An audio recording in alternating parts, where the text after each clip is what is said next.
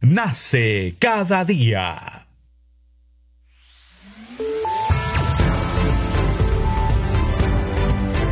Congreso Radio presenta Al día con el Congreso. Una síntesis informativa del trabajo legislativo, de representación y de fiscalización del Parlamento Nacional. Una producción de la Oficina de Comunicaciones del Congreso de la República.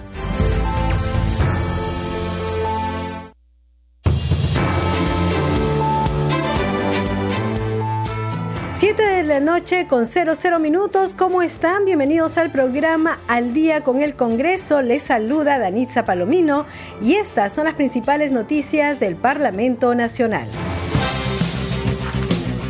El Congreso fue uno de los bastiones de la democracia. Siempre estuvimos al lado de la democracia oponiéndonos a lo que no era correcto, afirmó el presidente del Congreso, José William Zapata, al hacer un balance de su gestión antes de terminar este año 2022.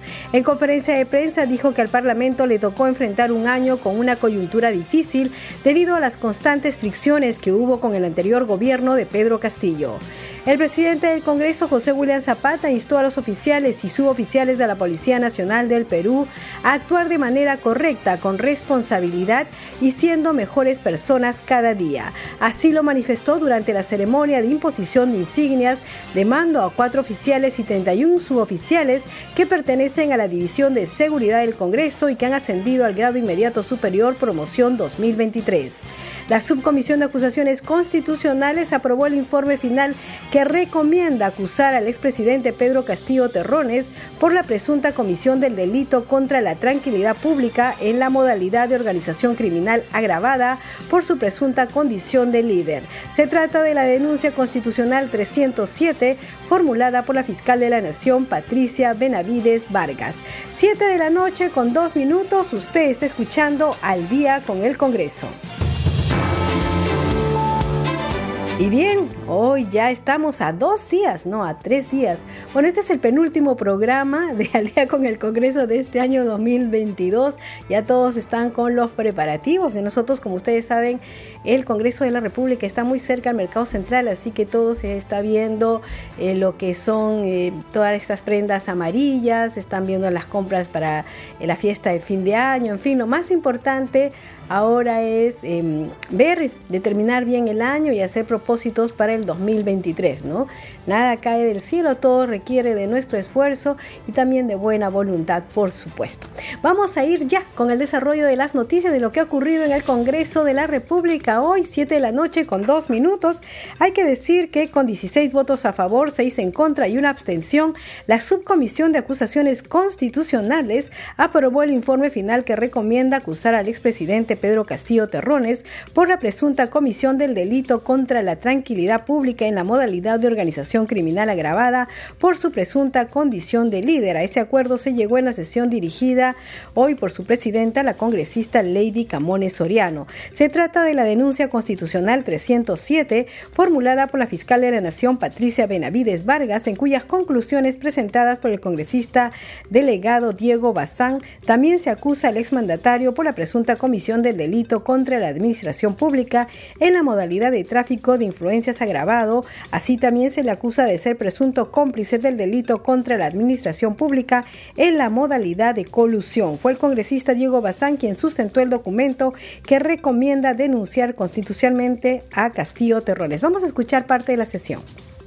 El informe concluye y recomienda acusar a José Pedro Castillo Terrones en condición de expresidente de la República por la presunta comisión de los delitos de organización criminal agravado, tráfico de influencias agravado y cómplice del delito de colusión.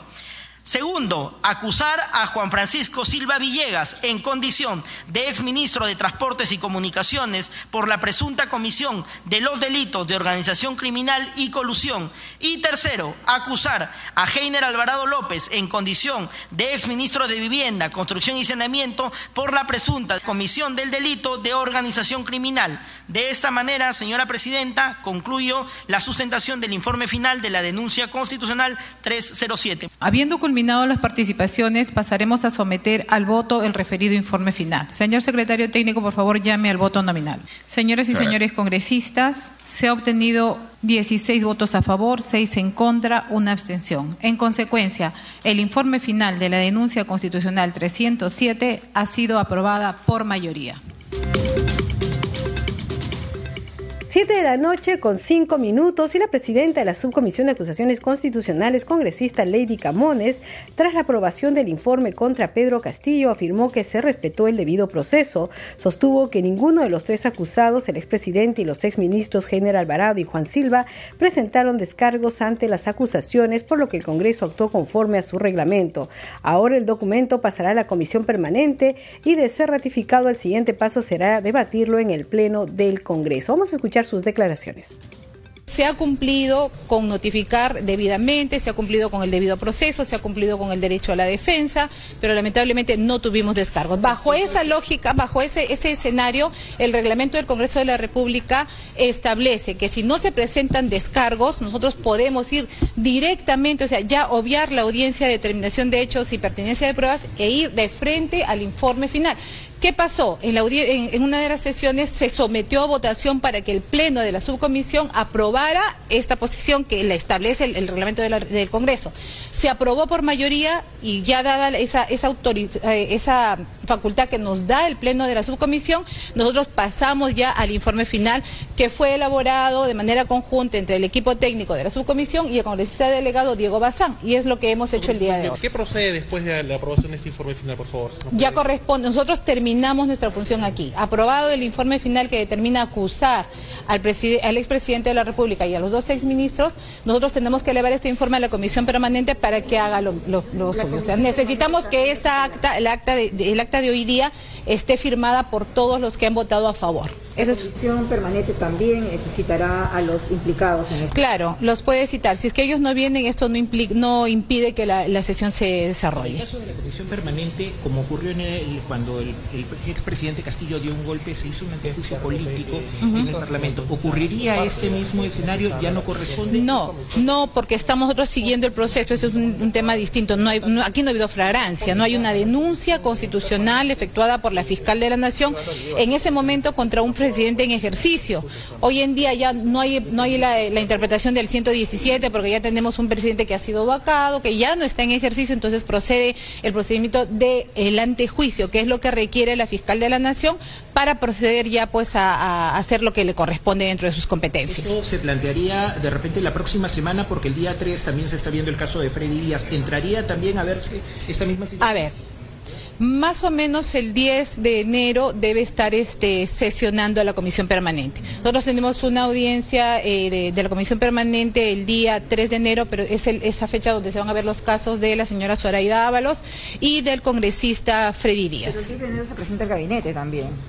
Eso es lo que vamos a conversar con el presidente para ver las horas, ¿no? Y si no fuera el 10, podría ser el 11, no habría ningún problema. Pero estamos avanzando, repito, siempre trabajando en respetar lo que establece el reglamento del Congreso de la República, los plazos, asegurar el cumplimiento del debido proceso, del derecho a la defensa ustedes verán, nosotros hemos avanzado un poquito más de tres meses, tenemos cerca de 77 denuncias constitucionales atendidas y yo debo ratificar el agradecimiento a todos los miembros de la subcomisión. 7 de la noche con 8 minutos, usted está escuchando al día con el Congreso a través de Radio Nacional y Congreso Radio. Vamos con más información y el Congreso fue uno de los bastiones de la democracia, siempre estuvimos al lado de la democracia oponiéndonos a lo que no era correcto, afirmó el presidente del Congreso José William Zapata al hacer un balance de su gestión antes de terminar este año. En conferencia de prensa realizada en el Hall de los Pasos Perdidos de Palacio Legislativo, dijo que al Parlamento le tocó enfrentar un año con una coyuntura difícil debido a las constantes fricciones que hubo con el anterior gobierno de Pedro Castillo. Sin embargo, expresó su confianza que con la actual administración gubernamental se superen las diferencias que ya dijo se siente un clima de más tranquilidad. Vamos con el informe de nuestro compañero Carlos Alvarado.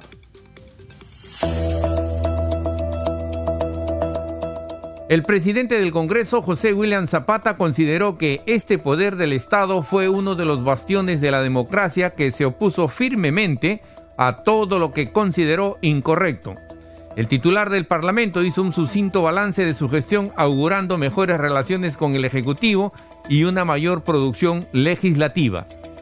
Tratar de sintetizar un balance no es muy, muy fácil, pero creo que de modo general al Congreso de la República le tocó en esta gestión enfrentar retos muy importantes, ¿no?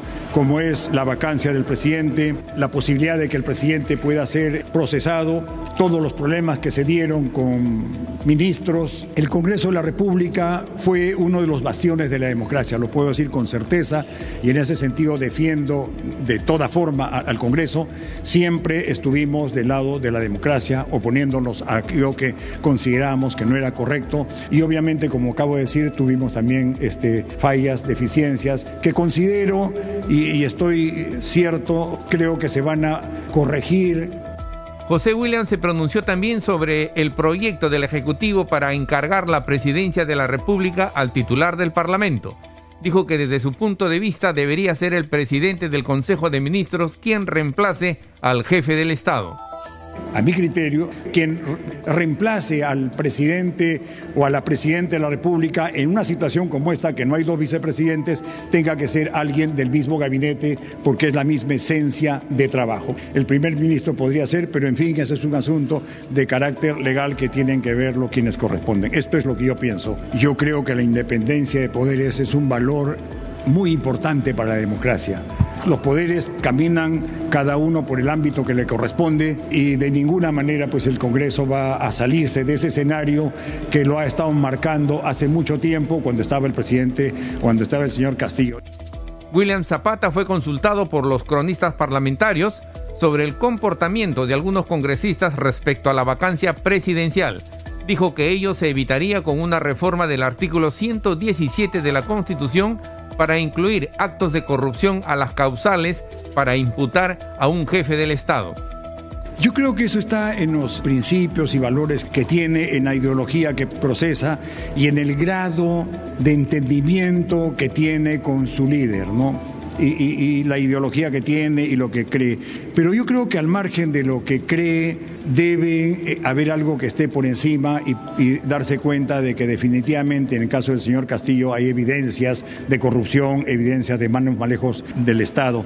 Pienso que también una reforma constitucional al artículo 117 de la Constitución que comprenda ¿no? asuntos relacionados con la corrupción o con delitos que vengan del presidente de la República debe considerarse como para que no podamos tener este problema. El presidente del Congreso expresó su esperanza que el próximo año será mucho mejor. Reiteró su llamado a las poblaciones de Lima y del interior del país a no participar en acciones violentas creo que tenemos delante una esperanza de que las cosas van a funcionar. Y sí quiero pedirles ¿no?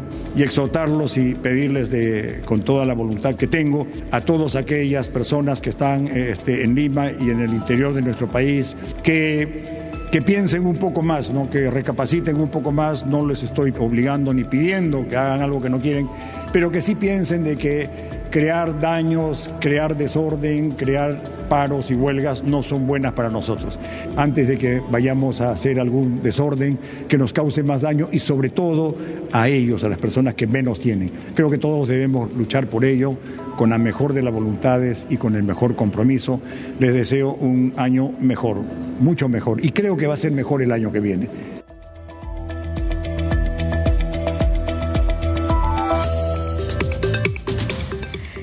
La noche con 13 minutos y vamos con más información.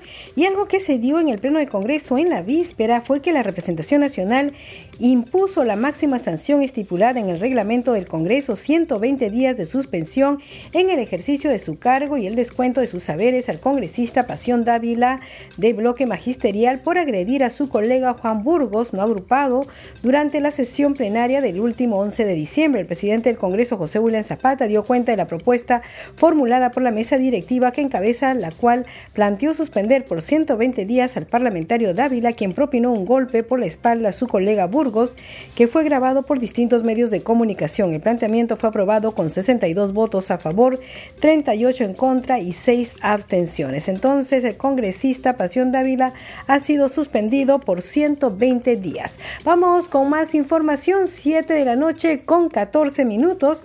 Las pequeñas y microempresas podrán reclamar el pago de sus facturas a 30 días, según el dictamen del proyecto de ley 286-2021 aprobado por amplia mayoría por el Pleno del Congreso de la República. Se establece que la conformidad del bien entregado o servicio prestado se realiza con posterioridad a la emisión de la factura o recibo por honorarios de acuerdo al decreto de urgencia 013-2020, decreto de urgencia que promueve el financiamiento de la MIPYME, emprendimientos, startups y normas modificatorias. Escuchemos al congresista Segundo Montalvo.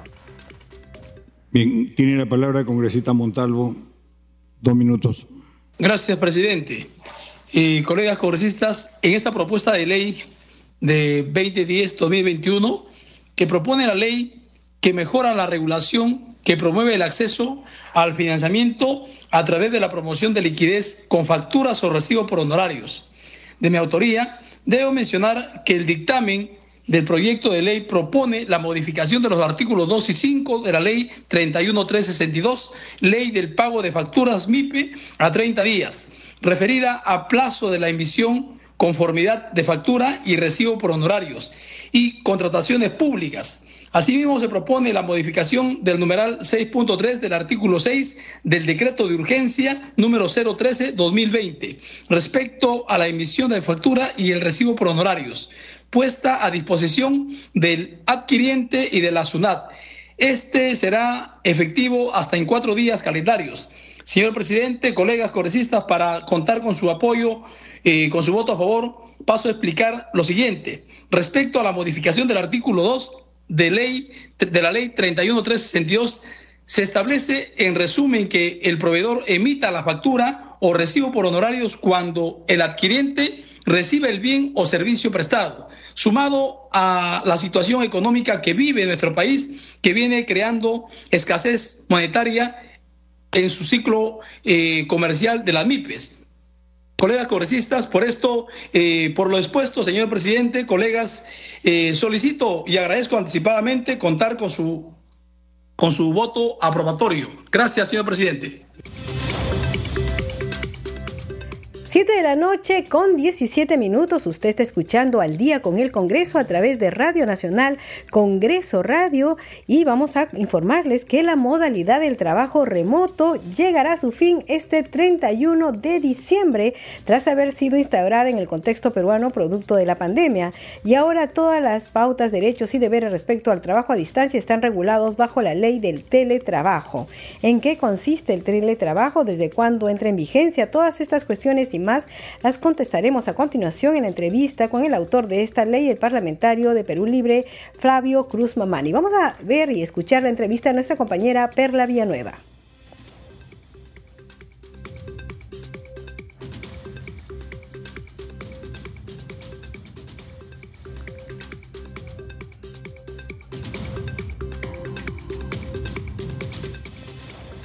7 de la noche con 18 minutos, en unos minutos más vamos a entrar con esta entrevista y es muy importante, ¿no? Porque por la COVID-19, ¿se acuerdan que fue cuarentena y todos fuimos a nuestras casas a trabajar y eh, utilizamos los equipos que tenemos en nuestro domicilio, ¿no? Las computadoras, el internet, el pago para la electricidad y todo ello. Bueno, con el teletrabajo se... Eh, con el teletrabajo estos costos deben ser em, asumidos por el empleador. Al menos eso es lo que ha explicado el congresista eh, Flavio Cruz en la entrevista con nuestra compañera Perla Villanueva. Vamos a escuchar y verlo.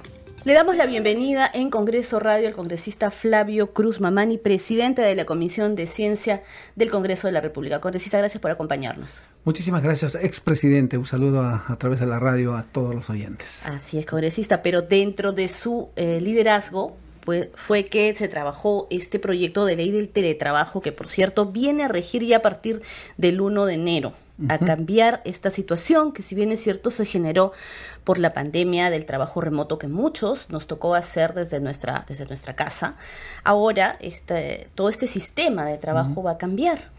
Sí, eh, su preámbulo está muy bien desarrollado porque todos eh, eh, fuimos parte de un sistema impropio que no tenía un marco jurídico y de pronto se vinieron dando las cosas. Y si bien había una ley anterior, quizá muchos ni sabíamos que eso existía porque en realidad su aplicación tuvo un impacto muy reducido. Y entonces con esa perspectiva, cuando llegamos al Congreso, como parlamentarios teníamos que buscar soluciones a esos problemas que nosotros mismos hemos vivido. Y entonces el teletrabajo no es una cosa nueva en el mundo, lo que en el Perú va a ser nuevo, ¿no? Porque a partir de enero vamos a tener teletrabajadores, teleempleadores, ¿no? Y ahí está, salió bien en la comisión, se, se observó en el Ejecutivo, pero ya el Congreso lo aprobó, tenemos la ley, estamos en la fase de reglamentación, todavía hay un reglamento definitivo, pero estamos contra el tiempo, porque el 31 de diciembre se vence el plazo eh, de la ley de la ley de trabajo remoto, ¿no? y para el primero de enero ya no tenemos marco jurídico. Y entonces estamos este, a paso acelerado. Y saludo al ministerio también que está haciendo su trabajo. Y esperemos que a más tardar el 11 de enero deberíamos tener el reglamento. En ese sentido, de parte del Ejecutivo ha habido la prepublicación del reglamento de la ley. Y esto para que los actores involucrados puedan ir aportando, haciendo sus aportes, sus sugerencias y poder elaborar un reglamento, como usted dice, que involucra a empleados y empleadores, y del sector público y privado. Sí, eh, pueden acogerse ambos sectores y lo bueno de esto es que también podrás tener trabajadores no solamente locales, nacionales, incluso eh, a nivel de internacional. Un peruano que está en otro país podría ser un trabajador tranquilamente. O sea, tiene muchas ventajas y desventajas. Y regulamos también el tema de un derecho nuevo en el mundo y en el Perú también, que es el derecho a la desconexión digital. O sea, yo cuando culmine mi horario de trabajo, ya no estoy sujeto a que el empleador, por ejemplo, me requiera información, algunas tareas complementarias.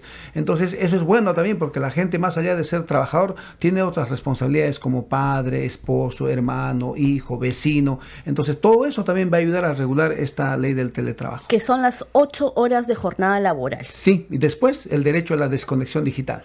¿Podemos hacer rápidamente un, un resumen de cuáles son los alcances del teletrabajo en diferencia o en relación al trabajo remoto que muchos hicimos? Sí, eh, lo que pasa es que se instituye una modalidad especial de trabajo. Un centro laboral puede tener la modalidad regular presencial, semipresencial o la de teletrabajo, que significa que uno no tiene que estar físicamente en el centro laboral, público o privado, que puede estar normalmente debería ser en su casa, porque acá también hay una, un tema ético, ¿no? Yo no puedo estar haciendo mi trabajo desde un parque, ¿no? Desde mi casa, porque eso también se viene regulando. ¿En qué medida el empleador va a responder, por ejemplo, mi servicio de internet, el gasto desgaste de mi equipo, mi laptop, todo eso. Y entonces la propuesta justamente en el reglamento es que en un promedio de 50 soles, sol, centavos más menos, se viene regulando, poniendo a propuesta del país y bueno, si, si todo, no hay muchas observaciones, así será aprobado y el empleador tendrá que responder por sus responsabilidades o el trabajador en su caso, salvo pacto en contrario, regula también las leyes. Con el trabajo remoto, el empleador no asumía ninguno de estos gastos no, no lo asume. Y cada quien, como ha ocurrido en el sector de educación, todos los profesores convirtieron sus, sus casas en aulas, ¿no? Y implementando con todo, y el Ministerio de Educación no le respondía con un sol. Es otra deuda social que tiene el Ministerio de Educación, por ejemplo, en ese sector, ¿no? No solo eso, también había profesores eh, en regiones alejadas, en zonas que no contaban con una laptop, con una PC, que tenían que hacer con el celular, que no había internet. De hecho, el eh, internet es otro derecho que también está pendiente. También está pendiente de proyectos de, ley también al respecto. Sí, sí, eh, hay un proyecto de ley interesante que a la Internet se está convirtiendo en un derecho fundamental. ¿No? Por eso el tema de la nueva constitución, porque la constitución, por ejemplo, actual no, no regula muchos temas que ahora son nuevos, ¿no? Y que en aquel tiempo no fue visto y tampoco existían, ¿no? Muy bien, congresista. ¿Algo más que quiera usted eh, agregar para poder culminar? No, yo saludar este, al Ejecutivo que ya esté trabajando esto y le demos un marco jurídico a nivel nacional. Vamos a tener un impacto por encima, yo pienso, del de repente medio millón de trabajadores que van a acogerse a esta ley, ¿no? Eh, saludo también la iniciativa con esta Adriana Tudela, que somos dos autores de la ley. Es un aporte al país para regular, sobre todo yo como abogado siempre he estado en el campo laboral y de proteger a los derechos e intereses de los trabajadores, ¿no? Muy bien, congresista. Muchas gracias, le agradecemos su presencia. 7 de la noche con 24 minutos. Importante lo que ha dicho el congresista acerca de la desconexión digital, porque eso significa que el trabajador va a tener su horario de 8 horas porque se ha dado muchas veces que cuando trabaja desde casa se le llama a las 6 de la mañana, 7 de la mañana, 8 de la mañana, 10 de la de la mañana, después en la tarde y termina despachando también a eso de las 8 de la noche, 9 de la noche, 11. No, ahora tiene, según la ley del teletrabajo, 8 horas. Entonces ya puede planificar su vida y sus actividades antes y después de su hora laboral. Por supuesto, la jornada laboral tiene que trabajar. 7 de la noche con 25 minutos y vamos antes de la pausa a decir que el Pleno del Congreso aprobó la creación del bono electricidad para otorgar un subsidio económico único, temporal y excepcional en favor de los usuarios residenciales categorizados en situación vulnerable que permita cubrir los montos de los recibos por el servicio público de energía eléctrica que registren los tres meses siguientes a la entrada en vigor de la norma y que no se encuentren en proceso de reclamo. El presidente de la Comisión de Presupuesto, José Luna Galvez, quien sustentó el dictamen, sostuvo que la propuesta tiene por finalidad brindar condiciones orientadas a garantizar el acceso de los usuarios residenciales categorizados al servicio público de electricidad y la continuidad de suministro regular de este servicio. Aseguró que esta importante norma beneficiará grandemente a los sectores de menores recursos de manera directa. 7 de la noche con 25 minutos hacemos una pausa y regresamos en breve con más información del Parlamento Nacional.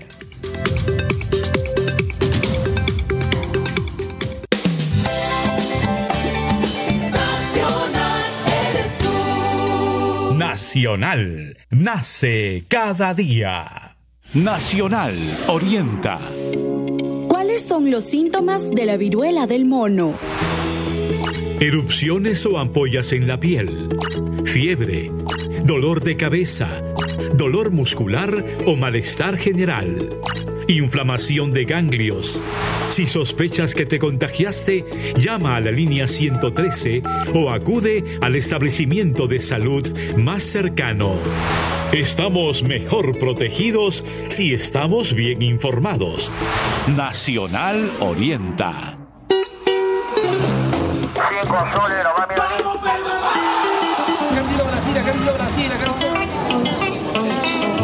Apite aquí, parenzi. ¿Qué significa ser peruano? No podemos dar una respuesta, pero sí hacer el viaje para descubrirlo. En Nacional, separamos una hora de cada semana para pensarnos y repensarnos como peruanos. Habla Perú, habla. Sábados por la noche a las 7 por Nacional. Despide el último día del 2022 con nuestra programación especial de Año Nuevo. Información, cultura, identidad, música y pura, pura peruanidad. Fin de año, al estilo de Nacional.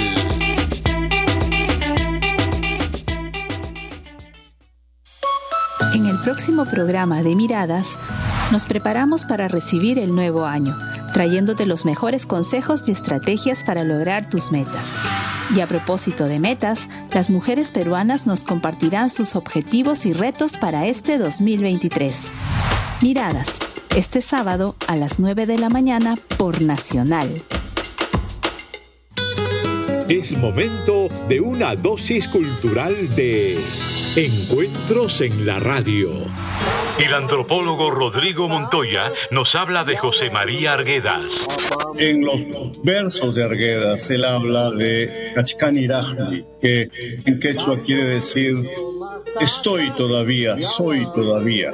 Y cuando estábamos al final ya del entierro de José María, Sibila me dijo, escribe en un papelito la palabra Kachkanirajmi.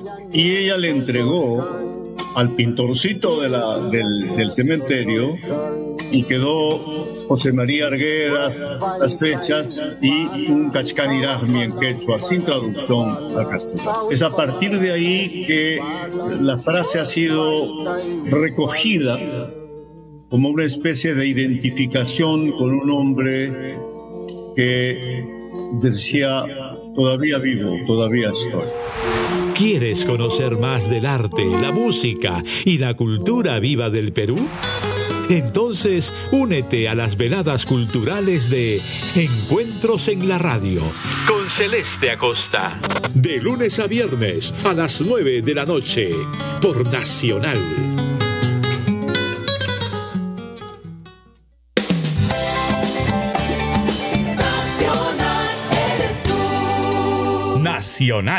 Nace cada día.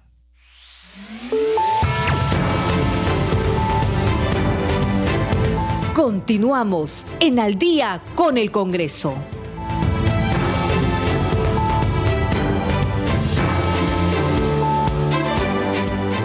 La noche con 30 minutos. Bienvenidos a la segunda media hora del programa Al Día con el Congreso. Los estamos acompañando aquí en Radio Nacional. Rafael Cifuentes en los controles. Sara Ruitón en la transmisión streaming por Facebook. Ya sabe que es Nacional en vivo. Y en la conducción Danitza Palomino. Vamos con los titulares. El Congreso fue uno de los bastiones de la democracia. Siempre estuvimos al lado de la democracia oponiéndonos a lo que no era correcto, afirmó el presidente del Congreso, José William Zapata, al hacer un balance de su gestión antes de terminar este año 2022. En conferencia de prensa dijo que al Parlamento le tocó enfrentar un año con una coyuntura difícil debido a las constantes fricciones que hubo con el anterior gobierno de Pedro Castillo. El presidente del Congreso, José William Zapata, instó a los oficiales y suboficiales de la Policía Nacional del Perú actuar de manera correcta, con responsabilidad y siendo mejores personas cada día. Así lo manifestó durante la ceremonia de imposición de insignias de mando a cuatro oficiales y 31 suboficiales que pertenecen a la División de Seguridad del Congreso y que han ascendido al grado inmediato superior promoción 2023. La Subcomisión de Acusaciones Constitucionales aprobó el informe final que recomienda acusar al expresidente Pedro Castillo Terrones por la presunta comisión del delito contra la tranquilidad pública en la modalidad de organización criminal agravada por su presunta condición de líder. Se trata de la denuncia constitucional 307 formulada por la fiscal de la Nación, Patricia Benavides Vargas. 7 de la noche con 31 minutos, usted está escuchando al día con el Congreso. Y bien, vamos con más información del Parlamento Nacional. Hay que decir que el titular del Parlamento, José William Zapata, instó a los oficiales y suboficiales de la Policía Nacional del Perú a actuar de manera correcta, con responsabilidad y siendo mejores personas cada día. Así lo manifestó durante la ceremonia de imposición de insignias de mando a cuatro oficiales y 31 suboficiales que pertenecen a la División de Seguridad del Congreso y que han ascendido al grado inmediato superior promoción 2023 y esta actividad se desarrolló en la Plaza Bolívar. El titular del Parlamento lamentó que en estos últimos días se haya propalado información respecto a irregulares ascensos de generales de la Policía Nacional del Perú y consideró que deben hacerse las correcciones que corresponden. Vamos a escucharlo. Me voy a referir a la, a la Policía Nacional. Damas y caballeros, los ascensos son méritos que se ganan con mucho esfuerzo.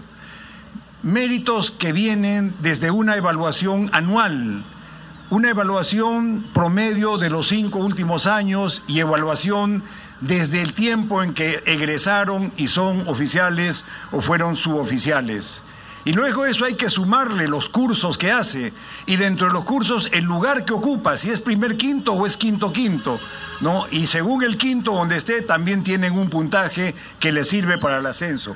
Adicionalmente a eso, a ello está, están los lugares donde trabajan, que pueden ser zonas de menor desarrollo, zona de emergencia, escuelas, eh, altura, frontera, lugares importantes como el Congreso, y van escogiéndolos dependiendo del lugar. Escuelas de formación, cada uno de los lugares tiene un puntaje también que va acumulando.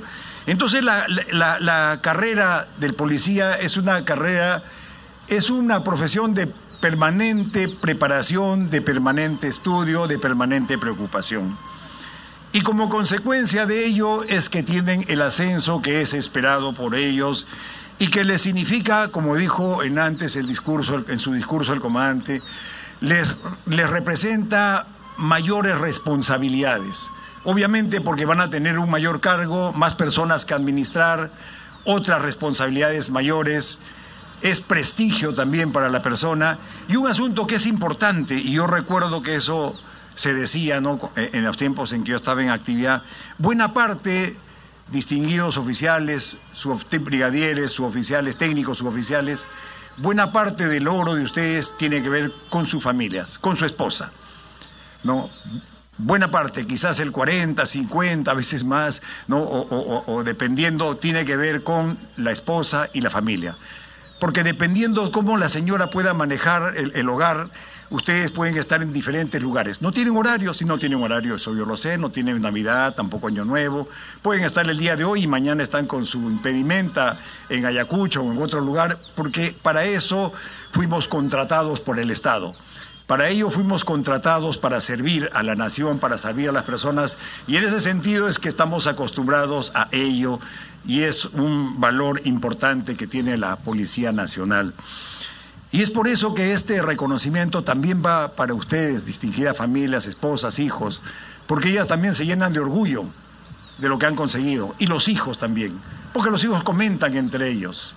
Entonces es importante que ustedes tengan en cuenta eso porque cada logro va repercutiendo también en la familia y va repercutiendo en la, institución. 7 de la noche con 35 minutos y justamente sobre estas denuncias de irregulares ascensos de generales en la Policía Nacional eh, conversa nuestro compañero Ricardo Alba con el congresista José Cueto. Han tratado también, por supuesto, otros temas. Vamos a escuchar y ver la entrevista.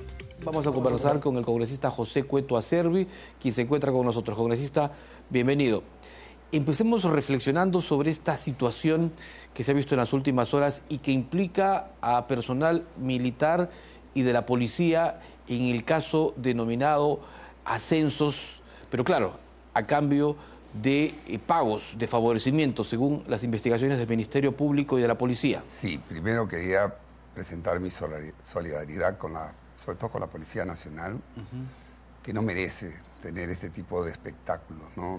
un comandante general de la, de la policía señalado, involucrado, fugado primero y después, creo yo, en un show que no le ha hecho ningún bien a, la policía. Se refiere a lo de anoche. A lo de anoche, ¿no? Ha sido detenido, ¿no? Creo que mejor hubiera quedado con su abogado y se hubiera presentado directamente sin tanto show. Pero bueno, realmente esto es un corolario, pues, de muchos, muchos gobernantes, eh, desde la época, inclusive la época del señor Humala, cuando se votaron, pues la palabra, como 30 generales para poner a otro, después con el señor Sagasti lo mismo, y después el maltrato que hubo y que ha continuado de nuestra Policía Nacional, terminando en estas actitudes personales, no institucionales, personales, de algunos eh, coroneles y generales pagando para ascensos, lo cual es una vergüenza, ¿no? que afecta directamente a la institución que no da ningún buen ejemplo a los jóvenes que vienen atrás y que ahora esperemos que no haya impunidad, sobre todo con las pruebas que han presentado. ¿no? Y he escuchado de algunos generales que se han pasado a las filas de la colaboración eficaz para eh, entregar pruebas de, lo que hoy por hoy la Fiscalía está llevando a cabo. Pero, te repito, un espectáculo vergonzoso. ¿no? Cuando estas primeras denuncias aparecieron, hubo mucha gente que no creía. Sí. Pero el Congreso fue una de las pocas instituciones que puso mano firme y que desde la Comisión de Defensa y de Fiscalización actuó de inmediato. Así es, así. Yo creo que ese es el rol principal que tiene la, en este momento el Congreso. Yo sé que de los tres que tenemos, son importantes los tres, pero el de fiscalización creo que es el que, por lo menos por la coyuntura de este gobierno, que ha terminado con la vacancia del señor Castillo, eh, amerita de que el Congreso esté, digamos, principalmente haciendo su labor de fiscalización. ¿Cuánto va a ayudar esta norma que aprobó también el Parlamento, que establece un plazo para que los de dos años para que los eh, altos mandos, Fuerzas Armadas y Policía, eh, tengan, digamos, durante dos años justamente esta, esta labor, esta función, salvo que se les retire, pero con una explicación previa del presidente de la República. La ley, la ley aprobada, tanto eh, inicialmente para los comandantes generales de la Fuerza Armada y jefe de comando conjunto y, y después para la policía, justamente le, le permiten a los comandantes generales que son jefes de instituciones y que tienen una labor básicamente técnica, no política, justamente bajo ese supuesto es que le permiten trabajar, actuar, expresarse, no como la malentendida no deliberancia que es solamente para temas políticos, eh, le permiten una estabilidad en su trabajo. Y de esta manera también los comandantes generales no se vean con una espada de Damocles eh, en la espalda solamente porque el presidente de turno, ¿no? o el ministro de turno, quien sea, los tenga bajo una cualquier tipo de coacción, ¿no? de que si no hacen tal o cual cosa, que puede estar inclusive reñida con la ley, ¿no? pueden ser simplemente con un papel separados del cargo, como era antes. Ahora no. Y que se entera por, el, por, el, peruano, y, que muchos se han enterado muchas veces por el peruano. Ahora no, esto les da también una, una certeza, una seguridad de que lo que ellos tienen que hacer tiene que estar reñido a las leyes y a la Constitución sobre todo. Nadie los puede sacar del cargo una vez nombrados, ¿no? de acuerdo a la ley también, de su cargo. Hay algunos considerandos ¿no? que están puestos en la ley por las cuales eh, pueden ser retirados o pasar al retiro, ¿no? como en el caso del comandante general que sin cumplir los dos años, él mismo presentó su solicitud de pasar retiro, que es una de las causales, y ha sido relevado por el general Ojeda. ¿Qué queda pendiente para garantizar justamente la probidad dentro de las Fuerzas Armadas y de la Policía Nacional?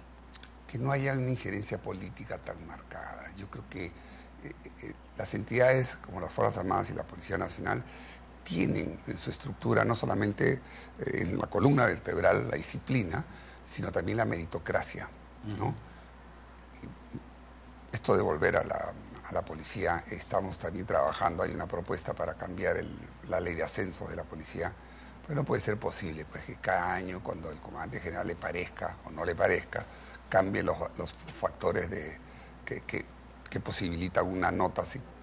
Ayer le escuchaba al comandante general que hablaba de este tema y que bueno, todos habían subido los puntos de 10 a 20, 20 a 30 y él lo subió a 50 porque, porque le da la gana.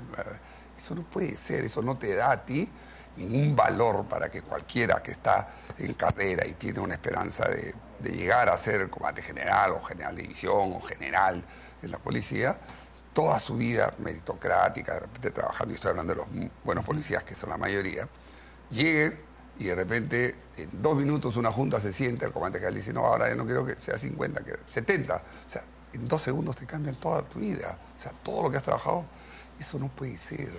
Nosotros hace muchos años cambiamos eso.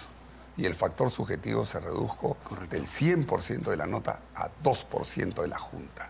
Con lo cual, el gran peso de tu vida, disciplinaria, estudios, eh, carácter, en fin, todo lo que se, se evalúa ahí, te da una nota que puede ser solamente alterada en 2% del valor. O sea, con lo cual, cuando llegas a los altos grados, estás tan pegado que es muy difícil, prácticamente imposible, que uno que está en el puesto, si son 30 postulantes, que está en el puesto 30 porque es amigo del comandante general, pueda subir a ser uno o dos y ascender. Imposible. Y eso lo vamos a replicar en la policía. Correcto. Muchísimas gracias, congresista. Importante la reflexión suya gracias, esta mañana y seguiremos conversando porque hay varios temas en agenda sí, claro, para, seguir analizando. Muy amable. Era el congresista José Cueto Acerbi, representante por Lima de Renovación Popular a propósito de las últimas denuncias conocidas sobre ascensos irregulares en las Fuerzas Armadas y la Policía Nacional. Siete de la noche con 43 minutos vamos con nuestra siguiente secuencia. Congreso en redes. A esta hora de la noche tenemos información con nuestra compañera Perla Villanueva. Adelante, Perla. Muchas gracias Danitza, buenas noches. Vamos a empezar dando cuenta de la publicación de la cuenta oficial del Congreso del Perú.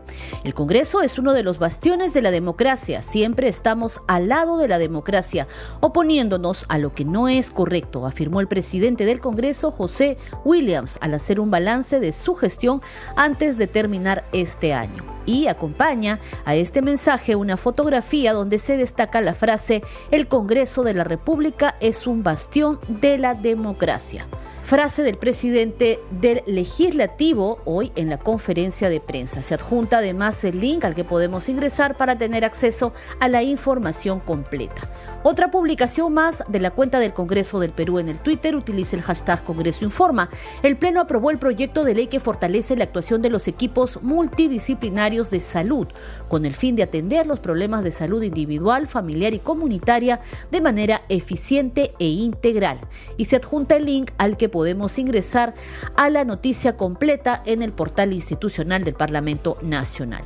Vamos ahora con la publicación de la Comisión de Vivienda y Construcción. En la ley de presupuesto para el 2023 se ha considerado más de 304 millones de soles para el Ministerio de Vivienda para financiar la implementación de viviendas rurales y construcción de cobertizos para las zonas afectadas por friajes, heladas y nevadas.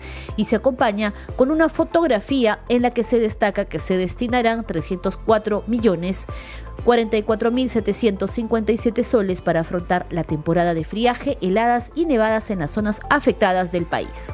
Por último, Danitza, otra publicación de la cuenta del Congreso del Perú, utiliza también el hashtag Congreso Informa. El Pleno aprobó la creación del programa Impulso Mi Perú con el objetivo de apoyar el proceso de recuperación económico y crecimiento de las microempresas a través del otorgamiento de una garantía del gobierno nacional. Se adjunta el link al que podemos ingresar para ampliar la información sobre esta noticia. Hasta aquí, Danitza, algunas de las publicaciones en las redes sociales, todas referidas al trabajo parlamentario. Seguimos contigo en Mesa de Conducción.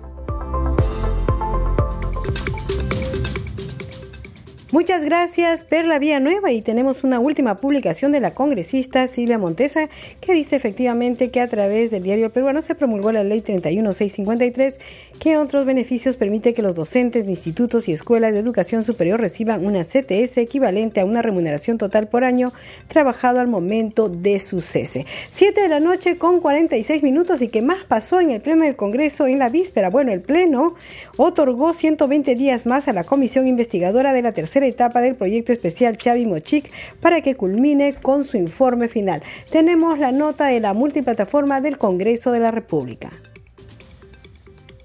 El Pleno del Congreso aprobó por mayoría brindar un plazo de 120 días hábiles a la comisión multipartidaria encargada de evaluar, proponer, fiscalizar e impulsar la tercera etapa del proyecto especial Chavimochic con la finalidad de culminar su informe final. Al respecto, el presidente del referido grupo de trabajo, Víctor Flores Ruiz, de la bancada Fuerza Popular, justificó el pedido de ampliación de plazo. Eh, señor presidente, para solicitar ante el Pleno del Congreso de la República la ampliación del plazo por 120 días hábiles con la finalidad de cumplir a cabalidad con lo ordenado en la moción de orden del día número 218. El plazo otorgado por el Pleno, siguiente por favor, a la comisión investigadora finaliza el 9 de enero del 2026. El plazo adicional comprende la investigación respecto a la caducidad del contrato de concesión, la no suscripción de la adenda autorizada, la ejecución del laudo arbitral y el nuevo proceso de selección para la continuación de las obras de la presa de Palo Redondo, los tramos inicial y principal del canal madre de Moche, Chicama, Urricape, con una longitud de 1.5 kilómetros y 126 kilómetros respectivamente. Teniendo en cuenta lo expuesto, pedimos a la Adelante, por favor, la siguiente. Pedimos a la, a la representación nacional nos accedan los 120 días que pedimos porque realmente estamos abocados íntegramente a trabajar este proyecto y nuestro compromiso es para la libertad, por la libertad y por el país. Gracias, señor presidente. De este modo, la representación nacional decidió su voto, el mismo que fue dado cuenta por el presidente del Congreso, José William Zapata. Han votado a favor 79 congresistas, 14 en contra, 5 abstenciones. Ha sido aprobada la ampliación del plazo por 120 días hábiles con la finalidad de culminar con la investigación correspondiente. Señores congresistas. 7 de la noche con 48 minutos. Usted está escuchando al día con el Congreso a través de Radio Nacional y Congreso Radio. Vamos con más información. El Pleno del Congreso de la República aprobó por unanimidad la propuesta que modifica la ley número 30024 que crea el Registro Nacional de Historias Clínicas Electrónicas y su incorporación en el Documento Nacional de Identidad DNI electrónico. La titular de la Comisión de Salud y Población, Elba Julón, sostuvo que esta norma busca regular la interoperabilidad de las historias clínicas electrónicas mediante su incorporación en el Documento Nacional de Identidad Electrónico. Dijo que la iniciativa persigue la promoción de la investigación en salud a través del acceso a datos debidamente anonimizados como elementos para garantizar el acceso a diagnósticos, tratamientos y atención de la salud oportunos. Siete de la noche con 49 minutos y el Pleno del Congreso decidió insistir en la autógrafa de ley observada por el Poder Ejecutivo que tiene por objeto establecer medidas para la promoción y fortalecimiento de la acuicultura sostenible en el país y promover las sinergias entre las empresas acuícolas a nivel nacional. Tenemos el informe de la multiplataforma del Congreso de la República. Se aprobó con 83 votos a favor, 17 en contra y 2 abstenciones los proyectos de ley de autógrafa observada por el Poder Ejecutivo, que propone establecer medidas para la promoción y el fortalecimiento de la acuicultura, por lo cual la presidenta de la Comisión Economía, Banca, Finanzas e Inteligencia Financiera, Rosángela Barbarán Reyes, detalló la iniciativa frente al Pleno del Congreso. Con el objeto de establecer medidas para fortalecer el desarrollo de la acuicultura sostenible en el país y promover las sinergias entre las empresas acuícolas a nivel nacional. Sobre el alcance de la ley se aplica a las personas naturales o jurídicas que cuenten con derecho administrativo y habilitación sanitaria vigente para realizar la actividad de acuicultura en las siguientes categorías productivas. Acuicultura de recursos limitados AREL y acuicultura de micro y pequeña empresa AMIPE. Asimismo, uno de los autores de la iniciativa, la congresista Rocío Torres Salinas, indicó que como mujer comprometida con la lucha contra la pobreza en las comunidades, considera que se requieren incentivos para el desarrollo de la selva peruana. Mejora y brinda un mayor alcance hacia el desarrollo de la cadena de valor de la actividad acuícola. Promueve la formalidad tributaria y sanitaria. Establece un marco legal específico de incentivos de promoción y fortalecimiento para la acuicultura sostenible más amplio y lo desvincula de la actividad agrícola, siendo ellos valiosos al ser actividades con distintos niveles de desarrollo. 7 de la noche con 51 minutos y vamos ahora con otro informe referido al CAS. Escuchemos. La iniciativa legislativa tiene como propósito principal otorgar un puntaje adicional en los concursos públicos del sector salud al personal de este sector que trabajó durante la pandemia COVID durante la sustentación, el presidente de la Comisión de Presupuesto, José Luna Galvez, resaltó que el proyecto de ley se enmarca en los gestos del Estado peruano a través de sus diferentes instituciones, el reconocimiento y gratitud con quienes tuvieron a cargo la atención de pacientes COVID en todo el país. De esta manera, la representación nacional aprobó el proyecto de ley de gran importancia para el personal de salud. Este reconocimiento, esa solicitud de todos los interesados a nivel nacional y la Contraloría General de, la República fiscalizará el cumplimiento de la norma. En ese sentido, estimados colegas, esta es la, ley que hace justicia y reconoce la labor de los profesionales de salud que ofrecieron no solamente su vida en la atención de los pacientes COVID en todo el rincón o en todo el territorio de nuestra patria. Se ha demostrado ya en varias leyes reconocer a mujeres y hombres del sector salud aquel sacrificio realizado que sobrepasó el cumplimiento del deber y hoy al otorgarle ese puntaje adicional en los concursos públicos y el incremento del tiempo de su servicio al personal asistencial les permitiría mejorar su nivel laboral y en Cabe resaltar que a raíz de la pandemia se dictaron normas dirigidas a la contratación de personal y gracias a ello se logró contar con 44.207 profesionales y técnicos de salud para atender la emergencia sanitaria y se contribuyó a disminuir el déficit de personal en todo el país. Sin embargo, en la mayoría de casos, los contratos culminaron en junio último, registrándose nuevamente el déficit de personal. Por ello, se plantea promover la contratación de este personal bajo el régimen del decreto legislativo 1057 que trabajó durante la pandemia como reconocimiento a su labor cumplida. 7 de la noche con 53 minutos, entonces era un informe sobre el CAS COVID, el llamado CAS COVID. Vamos con los titulares. El Congreso fue uno de los bastiones de la democracia. Siempre estuvimos al lado de la democracia oponiéndonos a lo que no era correcto, afirmó el presidente del Congreso, José William Zapata, al hacer un balance de su gestión antes de terminar este año 2022. En conferencia de prensa dijo que al Parlamento le tocó enfrentar un año con una coyuntura difícil debido a las constantes fricciones que hubo con el gobierno de Pedro Castillo. El presidente del Congreso, José William Zapata, instó a los oficiales y suboficiales de la Policía Nacional del Perú a actuar de manera correcta, con responsabilidad y siendo mejores personas cada día. Así lo manifestó durante la ceremonia de imposición de insignias de mando a cuatro oficiales y 31 suboficiales que pertenecen a la División de Seguridad del Congreso y que han ascendido al grado inmediato superior promoción 2023. La Subcomisión de Acusaciones Constitucionales aprobó el informe final que recomienda acusar al expresidente Pedro Castillo por la presunta comisión del delito contra la tranquilidad pública en la modalidad de organización criminal agravada por su presunta condición de líder. Se trata de la denuncia constitucional 307 formulada por la fiscal de la Nación, Patricia Benavides Vargas. 7 de la noche con 54 minutos. Hasta aquí el programa Al día con el Congreso. Como siempre, nosotros le agradecemos por acompañarnos esta noche. Le agradecemos a nombre de todo el equipo de Congreso Radio y también eh, queremos agradecerles a nombre de Rafael Cifuentes en los controles, Sara Ruitón en la transmisión streaming por Facebook y hemos estado esta vez en la unidad móvil con William Vargas. Por supuesto, aprovechamos la oportunidad para... Eh, eh, saludar al señor Luis Ilazaca por su apoyo. Él es el jefe del área de transportes y él siempre nos está ayudando, viendo que nosotros lleguemos sanos y salvos y a tiempo, por supuesto, a la radio. Un saludo para todo el equipo de la unidad de transportes. Prometimos darle el saludo el día de hoy, así que estamos cumpliendo nuestra promesa ya casi al finalizar el 2022. Bien, nosotros nos reencontramos mañana a las 7 de la noche. Que tengan muy buenas noches.